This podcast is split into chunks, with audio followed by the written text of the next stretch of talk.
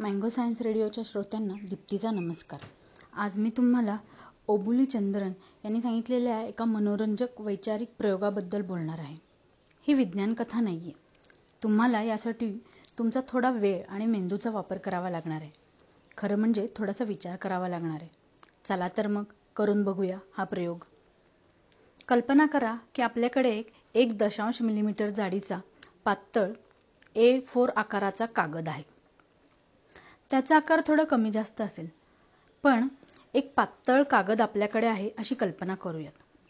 समजा तो कागद मी एकदा दुमडते. अर्ध्यातून दुमडल्याने त्याची जाडी थोडीशी वाढेल. आता मी तो कागद अनेकदा अर्ध्यातून दुमडते. किती वेळा मी दुमडते तो आकडा मी तुम्हाला सांगेन.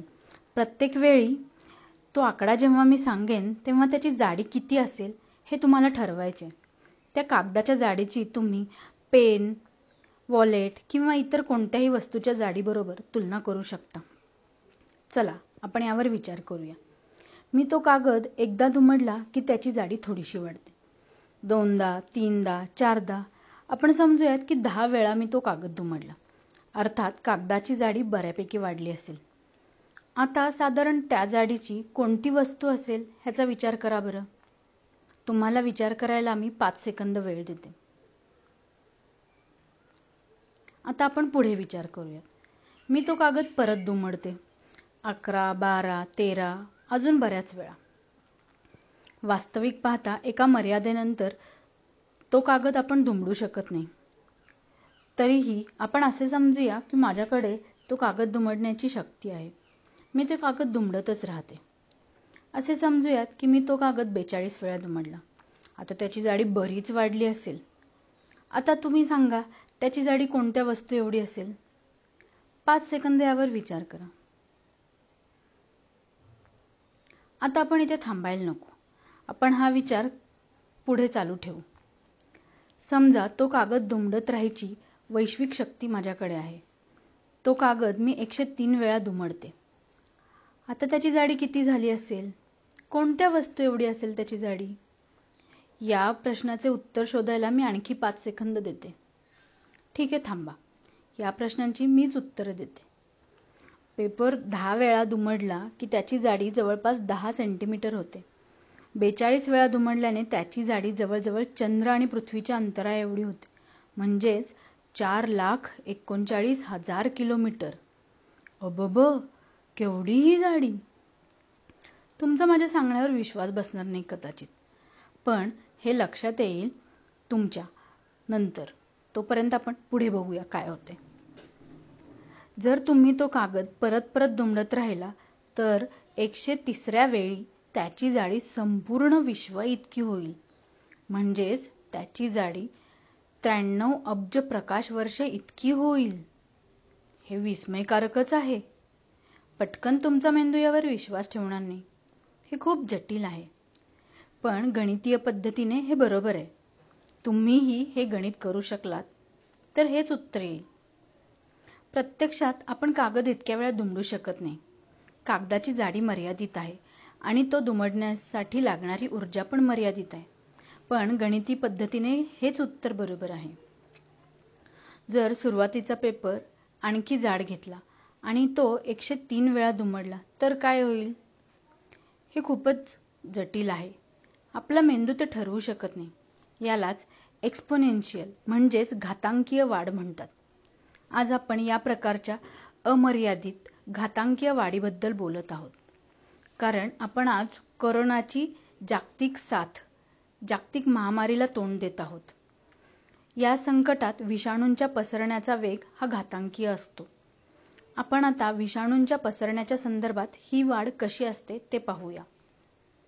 विषाणूंच्या पसरण्याची तुलना आपण आता पाहिलेल्या कागद दुमडण्याच्या उदाहरणाशी करू. समजा सुरुवातीला आपल्याकडे एकच विषाणू बाधित व्यक्ती आहे. पहिल्या दिवशी ती व्यक्ती शोधून सापडून विलगीकरणात पाठवेपर्यंत आणखी एका व्यक्तीला संक्रमित करते.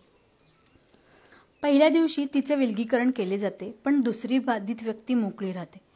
मग दुसऱ्या दिवशी ती बाधित व्यक्ती आणखी एका व्यक्तीला संक्रमित करते.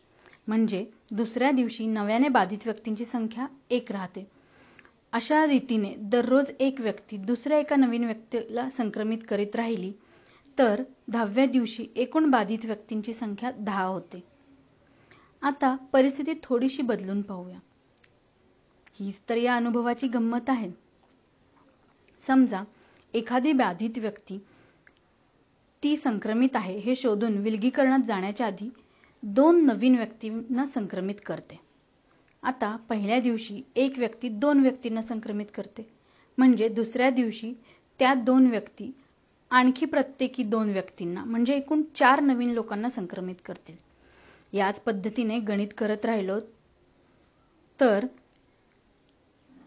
तिसऱ्या दिवशी नवीन आठ रुग्ण चौथ्या दिवशी सोळा पाचव्या दिवशी बत्तीस सहाव्या दिवशी चौसष्ट सातव्या दिवशी एकशे अठ्ठावीस आठव्या दिवशी दोनशे छप्पन्न नवव्या दिवशी पाचशे बारा तर दहाव्या दिवशी सापडलेले नवीन रुग्ण एक हजार चोवीस होतील पहिल्या दिवसापासून दहाव्या दिवसापर्यंत एकूण बाधित रुग्णसंख्या दोन हजार सत्तेचाळीस होईल.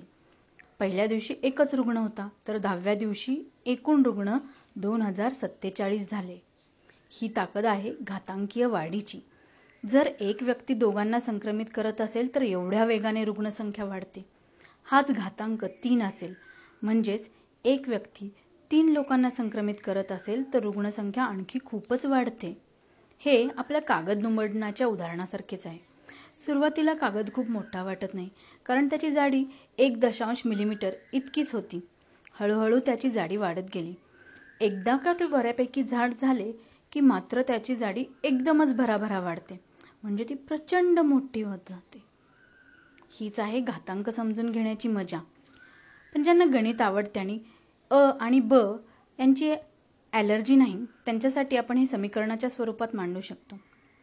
अ बरोबर दोन ब हे एक रेषीय समीकरण झाले. त्यानुसार दहाव्या दिवशी रुग्णसंख्या ब बरोबर दोन गुणिले दहा म्हणजेच वीस होते. पण घातांकीय समीकरणात अ बरोबर दोनचा ब वा घात असताना पहिल्या दिवशी ब बरोबर दोनचा पहिला घात म्हणजे दोन. दुसऱ्या दिवशी दोनचा दुसरा घात म्हणजे चार. तिसऱ्या दिवशी तिसरा घात म्हणजे आठ. दहाव्या दिवशी